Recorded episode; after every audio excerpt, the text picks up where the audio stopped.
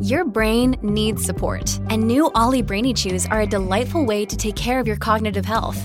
Made with scientifically backed ingredients like Thai ginger, L-theanine, and caffeine, Brainy Chews support healthy brain function and help you find your focus, stay chill, or get energized. Be kind to your mind and get these nootropic chews at olly.com. That's O-L-L-Y.com. These statements have not been evaluated by the Food and Drug Administration. This product is not intended to diagnose, treat, cure, or prevent any disease. Hi, I'm Dan Primack, and welcome to Axios Recap, where we dig into one big story. Today is Monday, June 14th. Oil prices are up, some national parks are bringing down their gates due to overcrowding, and we're focused on fine art's digital future. Ladies and gentlemen, a small incremental increase from 1,800,000 to $10 million. Here on my left at $10 million. Michael's bid at $10 million.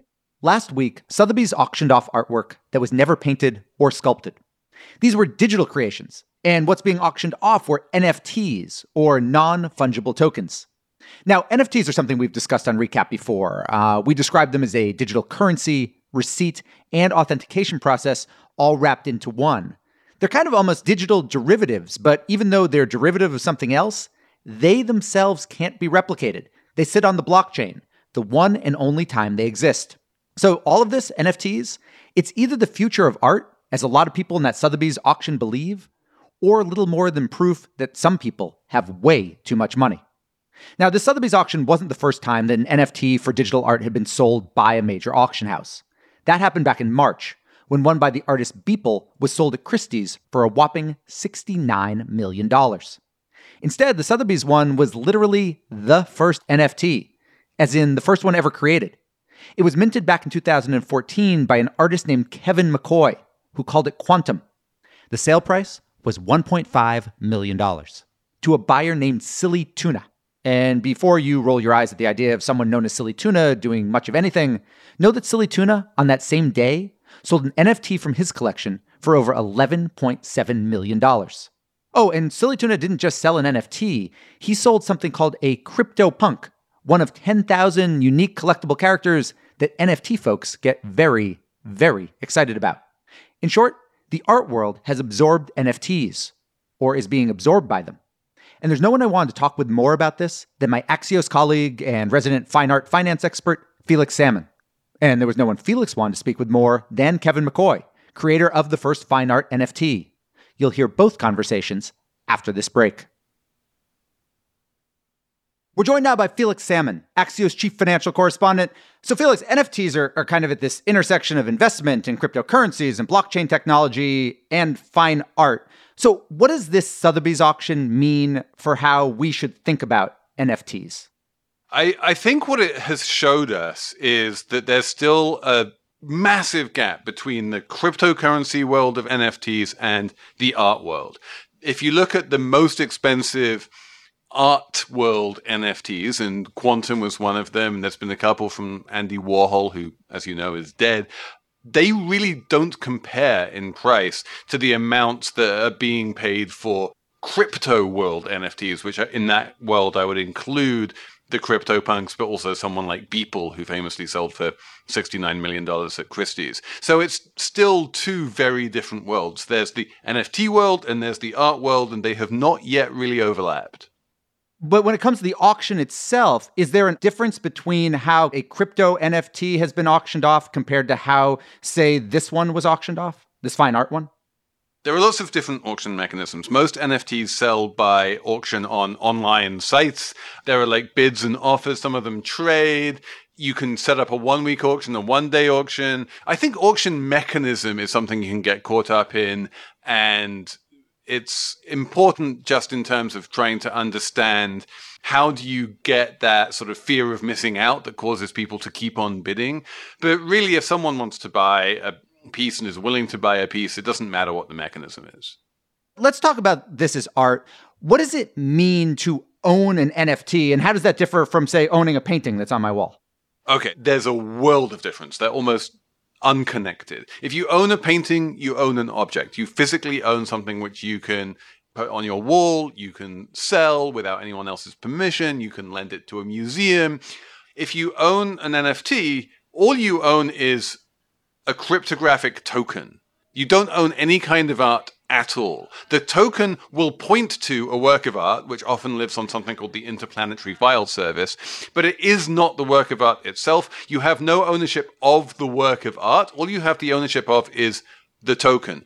If you want to lend that work of art to a museum, that's not up to you. That's up to the copyright owner of the artwork, which is invariably the artist. So, Felix, if I buy a painting at a store and they hand me the receipt for it, but then say it's in the back, you'll get it in a couple weeks, it almost feels like if I buy the NFT, it's the same as having that receipt, but having the painting itself never show up. Yes, well, the receipt gives you ownership of the painting, whereas the NFT gives you even less than that because it doesn't give you ownership of the painting. All you have ownership of is the receipt. So if I have the NFT, I don't have the right, as you said, to give it to a museum to display. So what exactly is involved in displaying an NFT? Most NFTs are visual art. Not all of them, but uh, most of them are.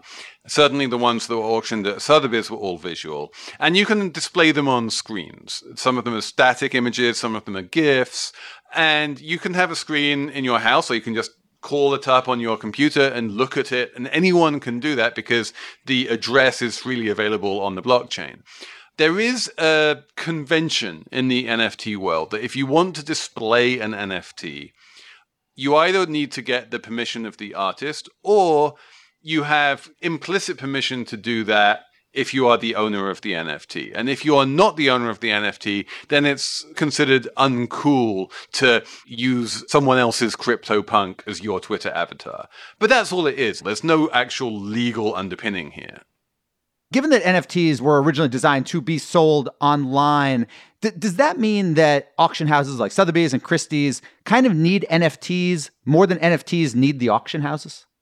Sotheby's and Christie's, they deal in anything collectible. They deal in wine, in jewelry, in cars, in watches. They're not just about fine art. And so the minute that they see a new asset class of collectibles, of course they're going to jump on it. And during the pandemic, both of them, out of necessity, have moved mostly to online auctions. So it's relatively easy for them to start embracing NFTs. But certainly most of the value of NFTs is happening away from the auction houses. What's interesting to me about the au- auctions that we've seen at Christie's and Sotheby's is that the overwhelming majority of the money going into NFTs has not really gone into art world NFTs. It's gone into things like CryptoPunks and Beeple, which are never really part of the art world. So the art world is a little bit scornful and a little bit greedy. There's a lot of art collectors, art curators, artists, all seeing this like green and promised land of artists making huge amounts of money from their art in a way that they were never able to before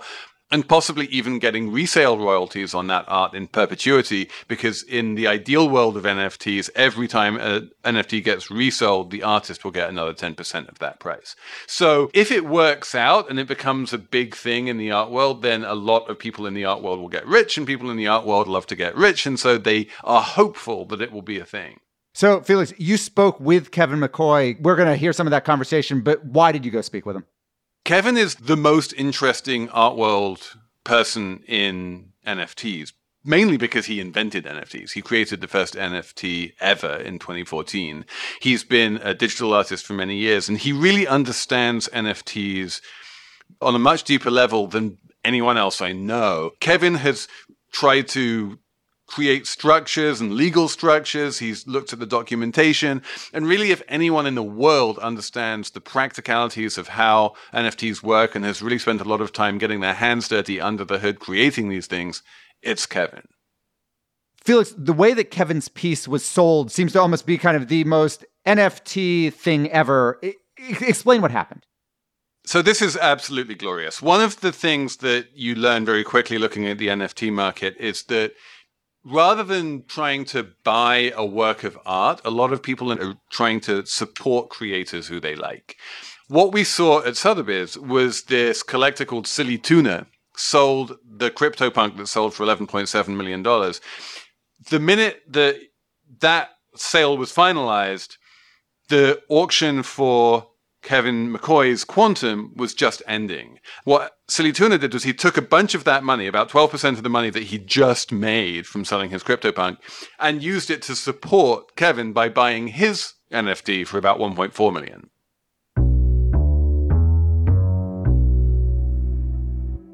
Now we'll hear a bit of Felix's interview with Kevin McCoy. You've been dealing with Sotheby's for, for months now. Like, yeah. What? How are they thinking about it? Is this is this just like a money grab for them? They're like, "There's money here. This is what we do: is we intermediate." Maybe, you know, I don't know.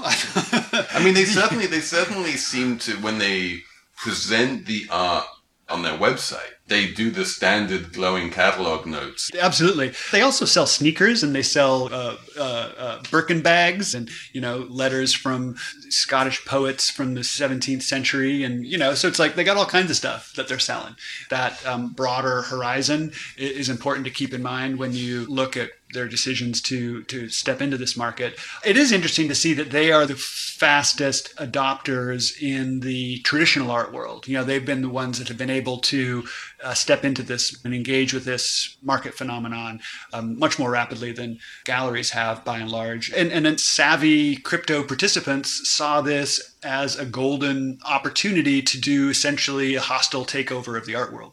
And so by spending their $60 million and nearly 70 million with fees, they achieved this massive result of, of defining this dialogue, of owning this conversation. And it totally worked. It's incredible. That action just reverberated around the world, and suddenly everybody knew or heard about non fungible tokens and crypto and people selling this.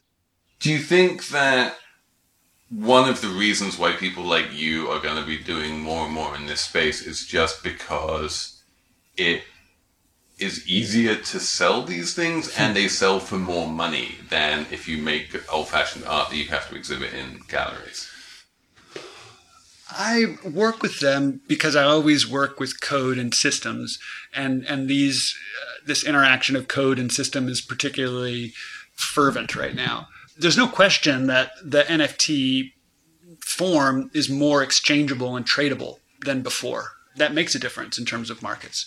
I don't see it as like, oh, it's it sets a higher price point or or whatever, but it does provide greater utility to collectors because of that ability to trade it trade it on or whatever but you know it's like if, if this blockchain thing is, is, is fundamentally transformative in the history of human nature then yeah this work seems pretty important does that realization factor in now or eventually i don't know who knows what the price is going to be Welcome back. What we're watching today is Novavax, a Maryland biotech company whose COVID 19 vaccine was found to be 90.4% effective in its phase 3 clinical trials, including against the coronavirus variants. It was also found to be 100% effective in preventing moderate to severe disease. Why it matters is this is a very big development in the global fight to combat COVID 19, which continues to infect hundreds of thousands of people per day. The US has plenty of vaccine supply from those three vaccines that already got FDA emergency use authorization, so the Novavax shots could be exported to places with severe shortages. And in a related development on that front from over the weekend, the US and G7 leaders announced plans to distribute another billion vaccines, nearly half of which will come from the US. And we're done. Big thanks for listening, and to my producers Sabina Sangani, Naomi Shavin, and Alex Sugiura. Please be sure to leave us a review, and if you're not already following or subscribing to the podcast, change that. Have a great National Bourbon Day, and we'll be back tomorrow with another Axios Recap.